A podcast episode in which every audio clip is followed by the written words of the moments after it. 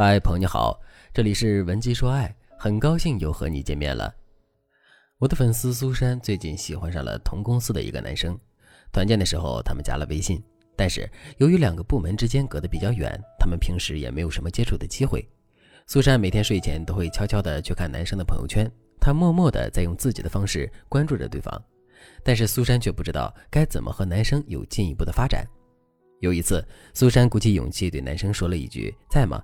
结果男生晚上才回复：“你好，我在，请问有什么事吗？”苏珊看到男生的这句话，心里也在打鼓。是啊，我该用什么样的借口和对方聊天呢？我为什么要和他说话呢？于是苏珊愣了很久，才回复了一句：“哦，我就是想问问项目的事儿。”结果男生立刻说：“你要是不着急的话，我们上班再说吧。如果你很着急的话，我现在就把材料打包给你，你自己看吧。”苏珊能从对方的语气里感受到男生想要立即结束对话的欲望，于是苏珊只能说：“我不着急，那周一再说吧。”就这样，两个人再也没有聊过天。苏珊就想，这个傻直男怎么和女生说话这么冷冰冰的？难怪他交不到女朋友。其实不是男生冷淡，男生这种生物思维比较直，他和你不熟的时候，你和他聊工作，他就会认为这是同事之间的正常交流，不会想太多。如果你周末和男生聊工作，对方和你不熟，却一直撩你，这样的男生虽然热情，但是你肯定会对他心生疑虑。所以我认为，反而是这种开始就对你很冷淡的直男，以后更有可能成为一个好男友。而且苏珊也不是一个会聊天的人，大周末的用讨论工作的方式吸引男生，男生肯定不想和他聊天呀。如果苏珊想要成为对方的女友，这种聊天方式肯定是不可取的。如今大半年过去了，苏珊和男生依旧是普通同事关系。苏珊也想过放弃，但总是有点不甘心。她想主动追求男生，又觉得自己无计可施。万般无奈之下，苏珊开始听各类的情感电台。最后，她决定来找我。苏珊说，她想了很久，她不想在最美的年华里因错过爱情而遗憾。苏珊这么想就对了，爱情本来就是人类最美好的一部分情感，在最美的年华里，我们当然要好好恋爱。让自己在爱情的滋养中获得成长。听到这里，很多女生就会问我：“可是我喜欢的男生对我很冷淡呀，我该怎么俘获他的心呢？”其实，吸引一个人的注意力并不难，难的是你要针对对方的心理特点、性格特点去寻找一个合适的切入点，然后打动对方，并且在这个过程里，你不能暴露出过多的需求感。你要做的是吸引对方，而不是追赶对方。我刚才说的这几点就是撩男的核心思想。当你有了这几个觉悟，那么你的男神离你就只有半步之遥了。如果正在听节目的你也遇到了让你心动不已的男生，但是你却不知道该怎么撩动他的话，那你可以添加微信文姬零三三，文姬的全拼零三三，让我们专业的导师帮你搞定他。我在这里先教大家一个简单的小套路，这个套路能让你和对方在比较陌生的情况下快速拉近距离。这个套路叫做针对性提问法。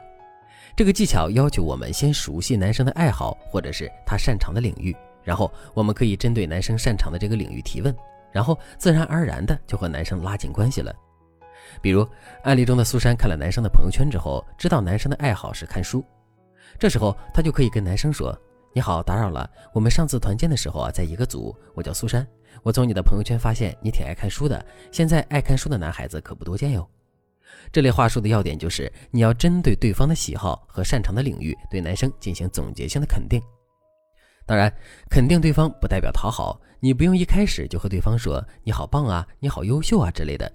你只要挑选对方一个细节或者是某一个领域的优点，然后再表达出对他的认可就可以了。接下来，你就可以向对方擅长的领域进行针对性的提问了。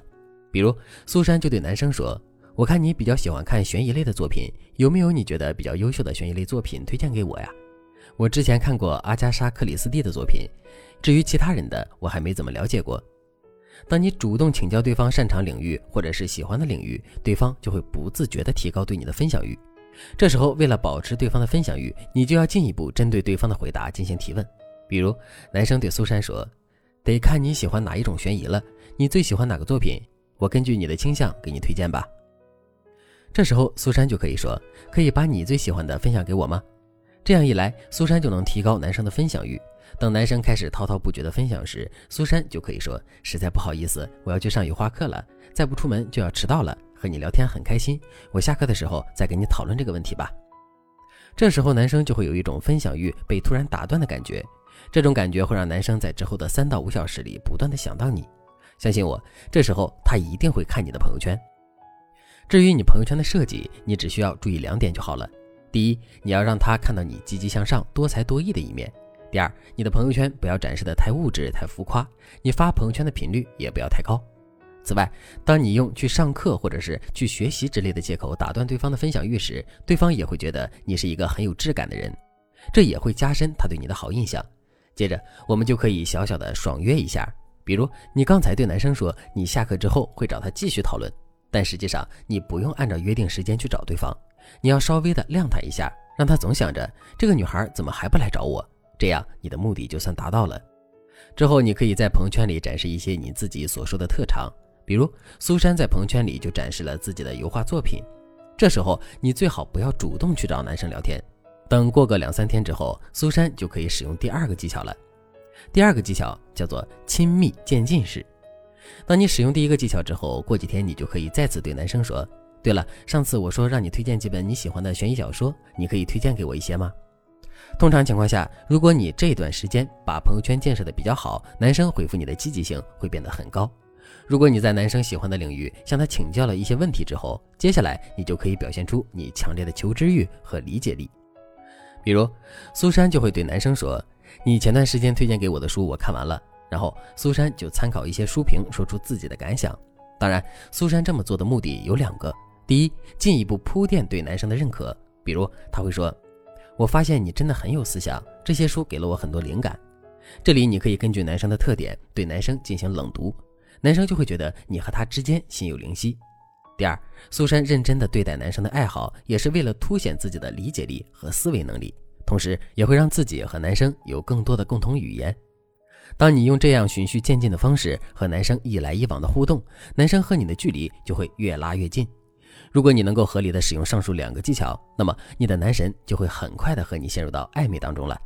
当然，这两个基础技巧只能增进你们的关系，让对方被你吸引。如果你想彻底拿下对方，还需要学习一些高阶技巧，那你可以添加微信文姬零三三，文姬的全拼零三三，来获取导师专业的指导。好了，今天的内容就到这里了，感谢您的收听。您可以同时关注主播，内容更新将第一时间通知您。您也可以在评论区与我留言互动，每一条评论、每一次点赞、每一次分享，都是对我最大的支持。文姬说爱，迷茫情场，你的得力军师。